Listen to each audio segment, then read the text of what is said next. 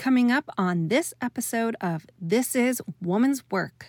But when it comes to inclusion, I think most people really want to be inclusive. Like they want different opinions. Um, they believe in creating an environment where everyone can belong. They just don't always know how to do it.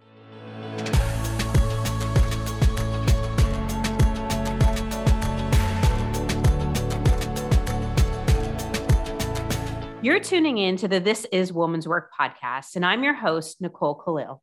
As a speaker and consultant, I've had the opportunity to work with and observe companies, both large and small, from the inside. And one of the things I've come to believe is that many organizations are focused on fixing the wrong problem. In an effort to attract, develop, retain, and identify leadership talent in women, they're investing in additional resources, training, events, and programs for women. And while those things can be helpful, at least in the short term, it implies to me that there is a woman problem that needs to be fixed. But I no longer see it that way. I'd, I'd submit to you that organizations don't have a gender problem, but rather a leadership one. And if leadership and thereby cultures and opportunities are the problem, what we actually need to see long term results, real results, is a leadership solution. So much is changing in how, where, and when we work and, and how we do business. And the leaders that stay committed to the way things have always been done are on the fast track to irrelevance. So, what are the leadership skills of tomorrow? How important is the ability to build and lead inclusive teams? Here to discuss these questions and so much more is Dr. Stefanie Johnson, associate professor at the Leeds School of Business at CU Boulder, who's received several millions in grant funding to study leadership. She works with big name companies to implement evidence based practices and increase inclusion and is the author of the national bestseller, Inclusify Harnessing the Power of Uniqueness and Belonging to Build Innovative Teams. She's presented at the White House around the world and has been featured in The Economist, Wall Street Journal, Time, and so many more, and was recommended to me by Adam Grant, somebody whose opinion I hold in the highest regard. Stef, I can't wait to talk leadership. Thank you for being here, and let's dive in. I know first and foremost you're a researcher, so let me start by asking what are the most important and, maybe the most surprising things you've learned as it relates to leadership and inclusion? Absolutely. And I have to say, thank you so much, Nicole, for that intro. And I love everything you said. I think the the idea of let's send women to more training is really kind of it's exactly what you said. It's missing the mark. I don't think it's women that are the problem. You know, I think we all play a role in creating this problem. I don't think it's men that are the problem. You know, I think it's quite right that it's systems and what we expect and how we develop leaders. That's the issue. And that's really what I studied in Inclusify is what leaders can do to create diverse and inclusive environments and maybe the subtle ways that they often get it wrong and how it just takes, you know, maybe a pivot to get it right. Um, you asked for the surprising things that I found or the unexpected um, in my research. And, you know, I think there's probably two things that really stand out that I didn't expect. You know, one is just how well intentioned I think most leaders really are when it comes to inclusion. You know, even for diversity, I'll say I meet people, work with people who say they're just, they don't believe in efforts toward diversity. It's going to happen naturally, you know, hire the best person for the job, whatever it might be. But when it comes to inclusion, I think most people really want to be inclusive. Like they want different opinions. Um, they believe in creating an environment where everyone can belong. They just don't always know how to do it. Um, the other thing, I think that was the surprise that I haven't really heard of before in research was how the number of leaders, um, I'll say primarily majority group members. So most often I would say it's white men who were now on the bandwagon to promote diversity and inclusion had the, you know, they really had the best intentions um, but kind of approached it from a like I call them the white knights. They were going to be saviors of uh, women and champions for diversity, and in doing so, actually created conflict and undermined the women that they were trying to promote. Right, because if you know, it's great that they are on the bandwagon. Like I, I actually kind of feel bad even um, giving them this feedback. Even today, I'm like, well, you really do have the best intentions, but you know, no one's going to promote or buy into diversity because someone yells at them or shames them. And no one's going to promote women into leadership because someone's telling you you have to promote her because she's a woman and you're a sexist, right? They're going to do it. We're going to see more success with greater women in the highest levels of leadership by focusing on their competence and the things that they're doing that are really adding to the organization. And again, this, you know, that's why this is like a small pivot because we know those women are competent, but it's like the messaging around promoting women in leadership it needs to be focused on women's competence yeah, and what they add to the organization and the team, even in maybe their differences. I, it, it's interesting. Um, one of the things that you, or there were a handful of things that I want to circle back on, but one of the things that you said um, that really jumped out to me is that similar to my experience, you've got a lot of well intentioned leaders, but there is a lot of or more of a lean towards a masculine approach to leadership. Let me tell people let me you know direct let me sort of boss people into this. And ironically almost i think what is called for in leadership to create more inclusive environments is some of that more feminine style of leadership more empathy more listening more vulnerability and transparency. It's sort of like the way we've done leadership in the past may not work in creating inclusive environments. Am I making any sense? Yes. Oh my gosh. So I wrote this article in Bloomberg about this topic. Like I think we've seen in 2020 and 2021 the most successful leaders are those who are approaching their organizations right now with empathy. I think it's the leadership.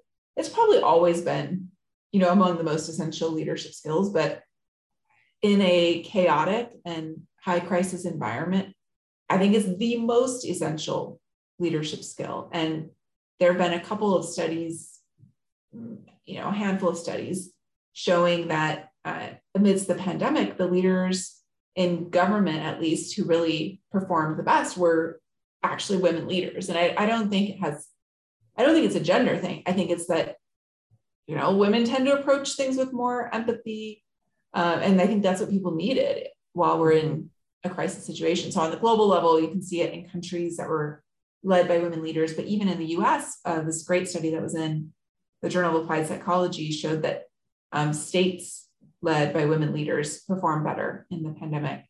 Um, and then there's some research in organizations that was in Harvard Business Review that showed the same thing that the teams that performed the best had leaders with greater um, empathy and that tended to be women leaders. And so maybe it's time to rethink that. You know, we call them leadership prototypes, but the prototype for leaders are, you know, it's like command and control. It's the person who's the loudest and the strongest and takes up the most space. And I can, you know, I can see why that makes you think someone is leader like, but it doesn't necessarily make them effective. And I think that's where the gap is. Like they might fit your, well, that seems like someone who wants to be a leader. They, you know, are taking control. And I think right now what people need is actually the leader who's going to be humble, listen, have empathy.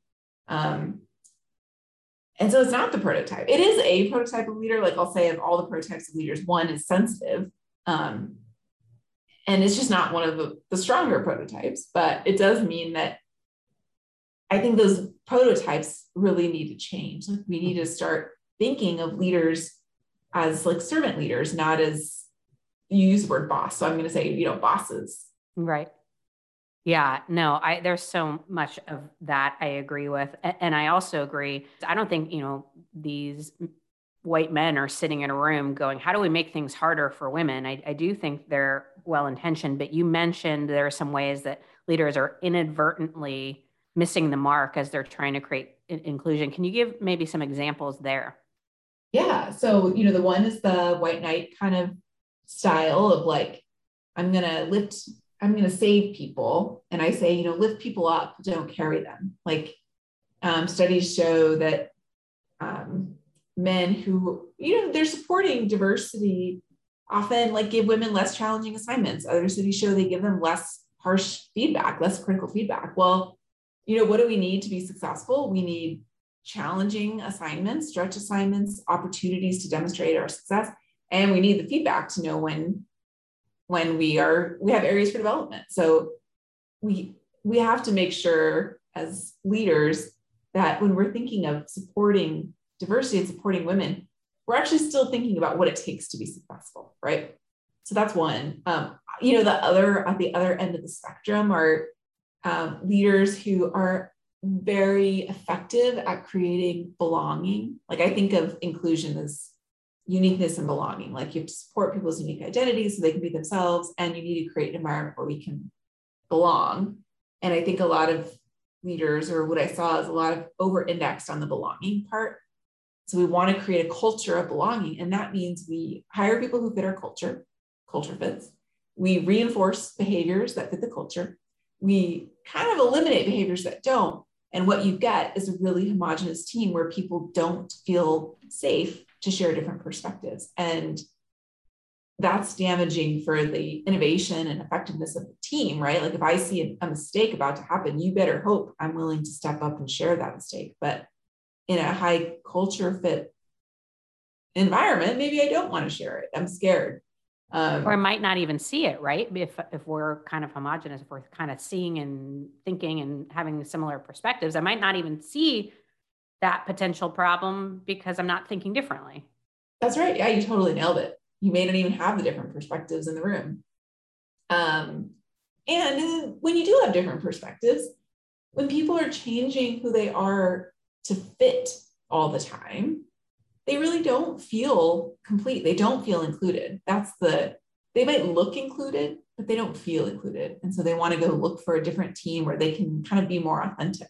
Yeah, that jives with my experience. I, I feel like I, I sort of joke around that I had two full-time jobs my job and and the job of fitting in or being part of or trying to and, and i made a lot of mistakes in, in doing that but I, spent an abnormal amount of energy that could have been way more productively used trying to make it in the culture yeah i always i like the fred astaire ginger roberts uh, rogers quote of like ginger rogers did everything that fred astaire did but she did it backward and in heels and I yeah. think it's that. It's like, do you, with how demanding workplaces and like right now dealing with, you know, COVID and just the constant, I feel like chaos and stress that people are facing. Do we really need the extra cognitive load of hiding parts of ourselves or acting or trying to fit in? Like we would have more cognitive resources if we could just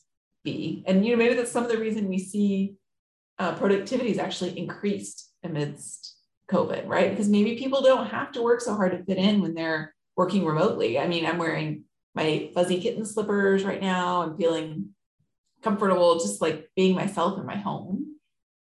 And I think that's true for a lot of people. It's anecdotal, but I coached 10 women individually, and every single one of the 10 had their best year ever in 2020 and is primed to beat it in 2021. And I think at least a good part of that is because they're not expending so much energy trying to fit in or, or or be in the culture. And on top of that, most of these are mothers, so they had the added stress of of you know dealing with kids and education and all the other stuff in addition to running really successful businesses. It's been very interesting. Um, Stef, any thoughts on unconscious bias training? I know a lot of companies are investing in this for their leaders. Um, is this a good thing, not a good thing, somewhere in the middle? What are your thoughts? Yeah, I think it's somewhere in the middle. I mean, you know, that the research shows that unconscious bias training at best changes people's attitudes, you know, right after the training.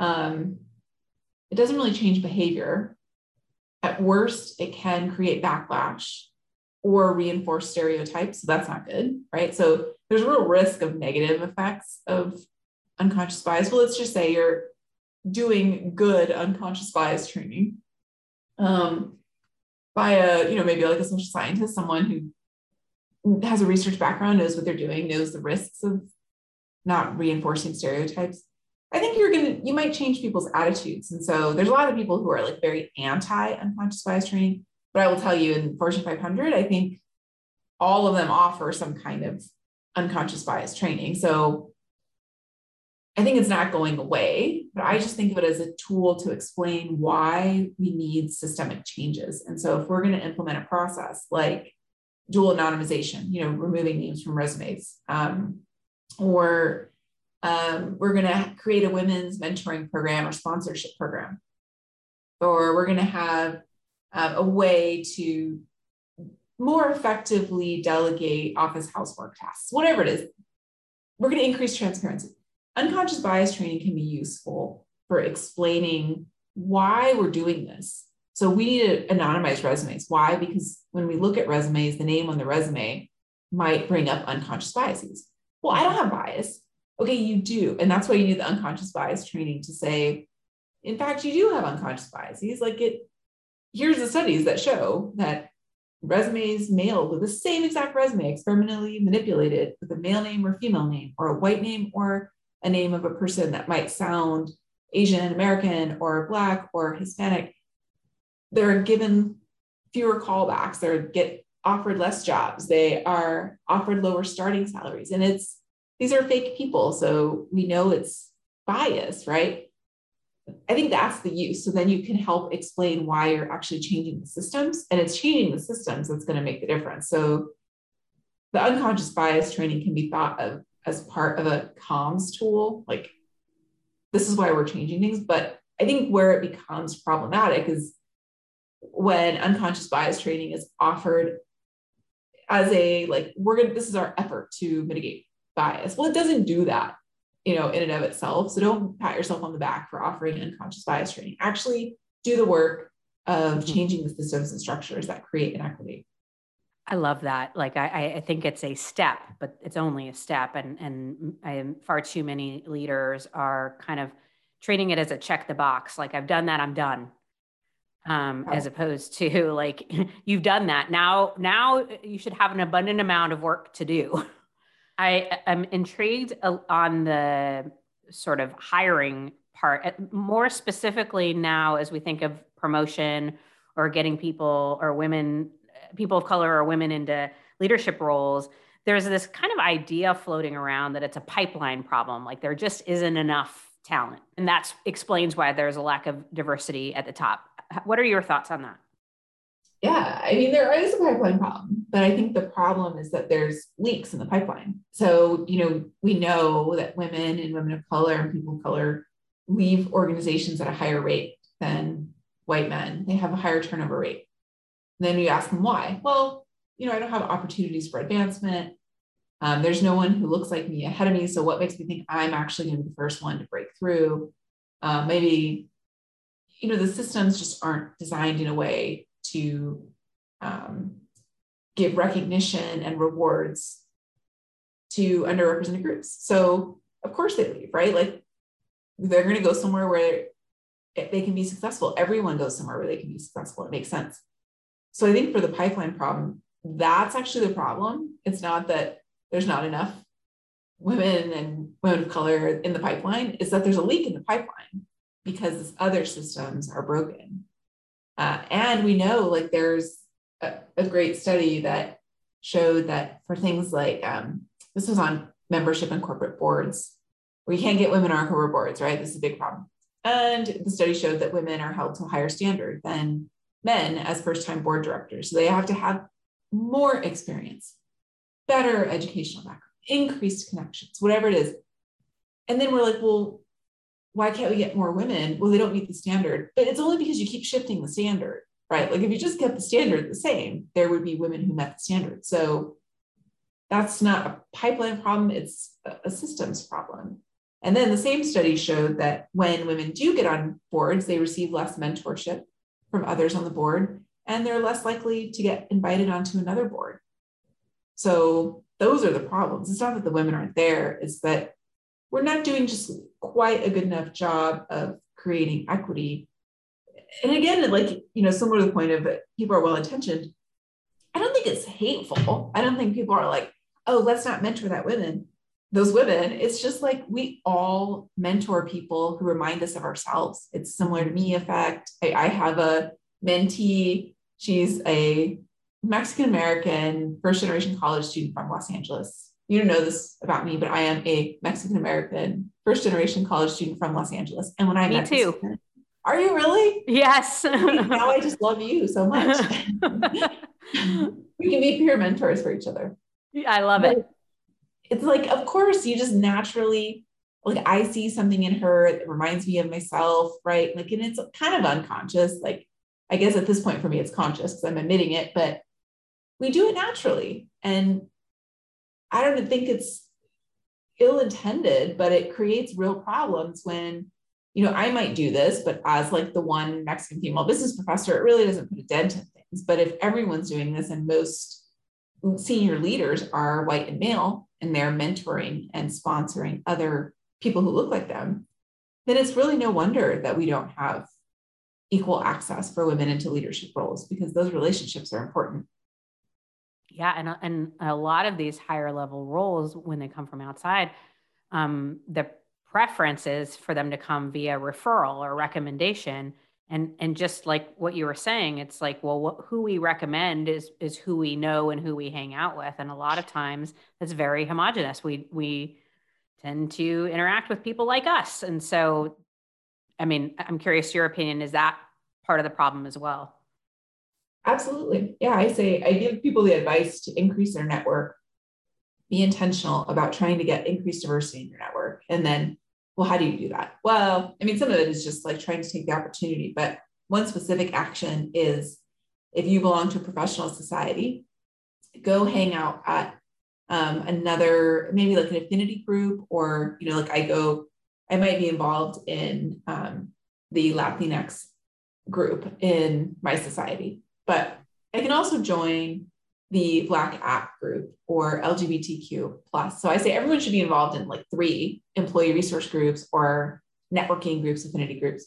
One that they they're their own group because that's great, right? Like it gives you support. Um, one that's a group that, that you're a, an ally supporter of, and then one a group that you just want to learn more about. And then when you go go to the events, people say, What are you doing here? mm-hmm. You can say, Listen, we're going to be hiring. I want to have, I want to know the best talent. I want to have access to attracting the best talent. And so that's why I'm here is to meet people to increase my network.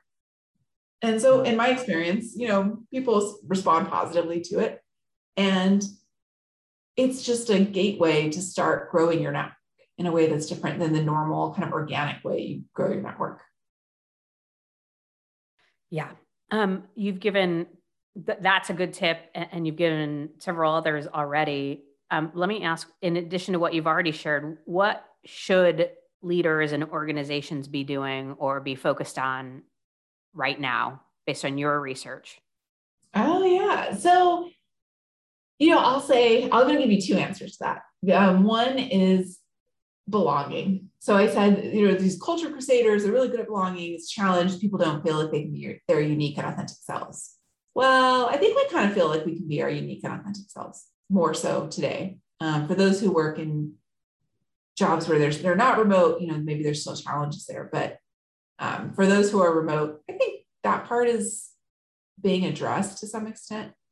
Uh, what I'm finding right now since the pandemic is that belonging is really is plummeting. People don't feel connected to their colleagues or their organization or their leaders or their teams.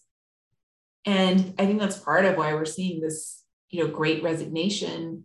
Um, people are leaving their jobs. If all your job is is your, you know, what salary they offer you and how convenient it is for you, there's always going to be one that is slightly higher salary, slightly more convenient, whatever. It's people don't leave their jobs because they're embedded, because they care about the people, because they have, you know, other things like that have been stripped away. And so I think if we can find ways to still create that human connection, that people they know you, like they take the time to get to know you and care about you, then I think you know, it's like self-serving, I guess, that they'll be less likely to leave, but also everyone's work experience will be more enjoyable.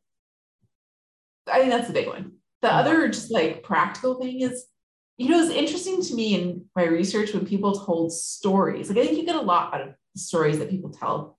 The stories when they when people didn't feel included were almost always in meetings. So you're doing your job, you know, you're crushing it, your clients love you, you're whatever, writing code, whatever it might be. I'm writing papers in my office and I'm, this is great. And I have successes, whatever. But then I go to a meeting with my colleagues and maybe those my successes aren't recognized while other people's are. Or on the walk down the hall people are engaging in small chat about hanging out over the weekend or whatever it might have been that i wasn't invited to. Or during the meeting we're having conversations. And maybe this has happened to you. I think all women probably relate to this but i can't get a word in edgewise or when i do speak no one responds. Silence and someone interrupts me my ideas are attributed to other people stuff like that. Like i and then you leave and suddenly you feel like i am not included. I don't feel like part of this group. And so i think it it seems like a small thing but i think if you can fix the meeting space it might start to create a snowball effect of fixing bigger issues. And i agree you, small tweaks with a big impact isn't it right? Like it, you can be intentional about it because you know the meeting's coming. So I say like send the meeting questions to everyone in advance. So introverts have time to process. So if someone can't show up, they can email you their answers. Curate a discussion with the intention of having everyone weigh in and give different perspectives. That's really what the meeting's about, right? If it's if you just wanted everyone to agree, then just do the whole thing by email and save people the migraine of staring at their screen for another hour. And but if you are trying to build off people, encourage different ideas. When people interrupt, stop them from interrupting. Like say, Nicole, I want to hear what you have to say. And I don't think Stefanie was finished. And so what she has to say is really important. So we're going to let her finish. And then we'd love to hear you next. And people will stop interrupting because the only reason we interrupt people is because it pays off. You get to say your idea, it feels good. If you're stopped, that behavior goes extinct. And here, allowing people the space to speak, like if you don't chime in, like in a you know Zoom environment or on WebEx, or I can send you a message and say, "Can you, Nicole? Can you address this? I know your experience, you know, as a podcast host might be really useful here, or I really want to hear what you have to say. Or if you know people better and you know that it's okay, calling them in out loud say, like, hey, Nicole, what do you think? I know, you know, you have this great experience in this area. I'd love to hear your thoughts on this. Yeah. I was in a meeting and I observed a man. So a woman kind of shared an idea, and then, you know, I don't know, 15 minutes later, a man shares the same idea. And one of the leaders said something to the effect of, I love how you build, you built on Sarah's idea. Um, and it was just kind of like a nice moment where I was like, oh gosh, this leader gets it. Like he just acknowledged that she shared this idea nobody responded nobody whatever and then somebody else came along and it just sort of I, th- I, I can't imagine how meaningful that moment must have been to that woman to be acknowledged and, and just for the leader to kind of be aware and be mindful that those things do happen and address it no, absolutely. I think that's huge. I mean, every woman has had that happen. I'm going to guess every woman listening to your podcast has had that happen. And you know, if you jump in and say, you know, I said that seven minutes ago and no one responded.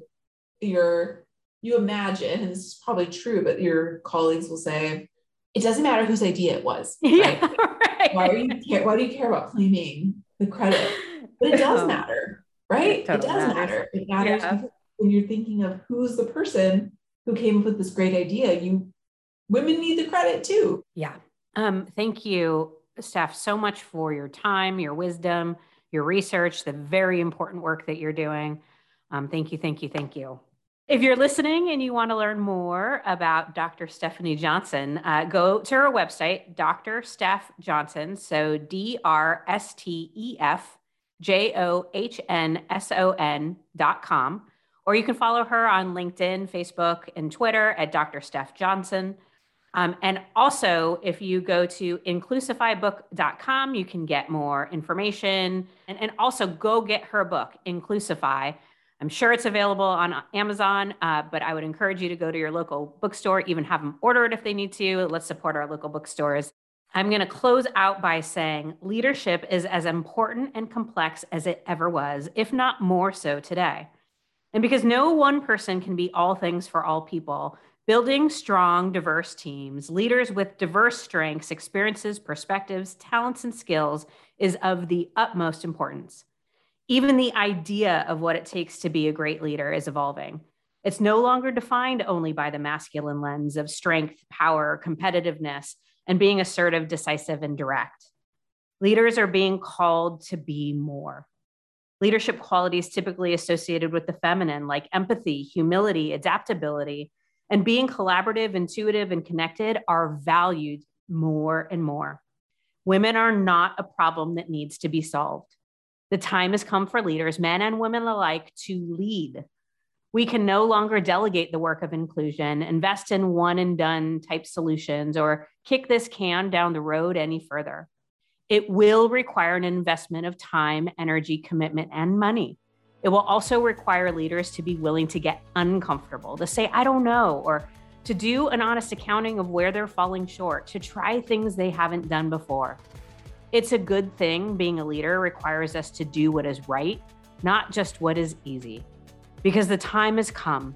Inclusion is a leadership problem, and we need a leadership solution. As Brene Brown says, dare to lead. And this is Leaders Work.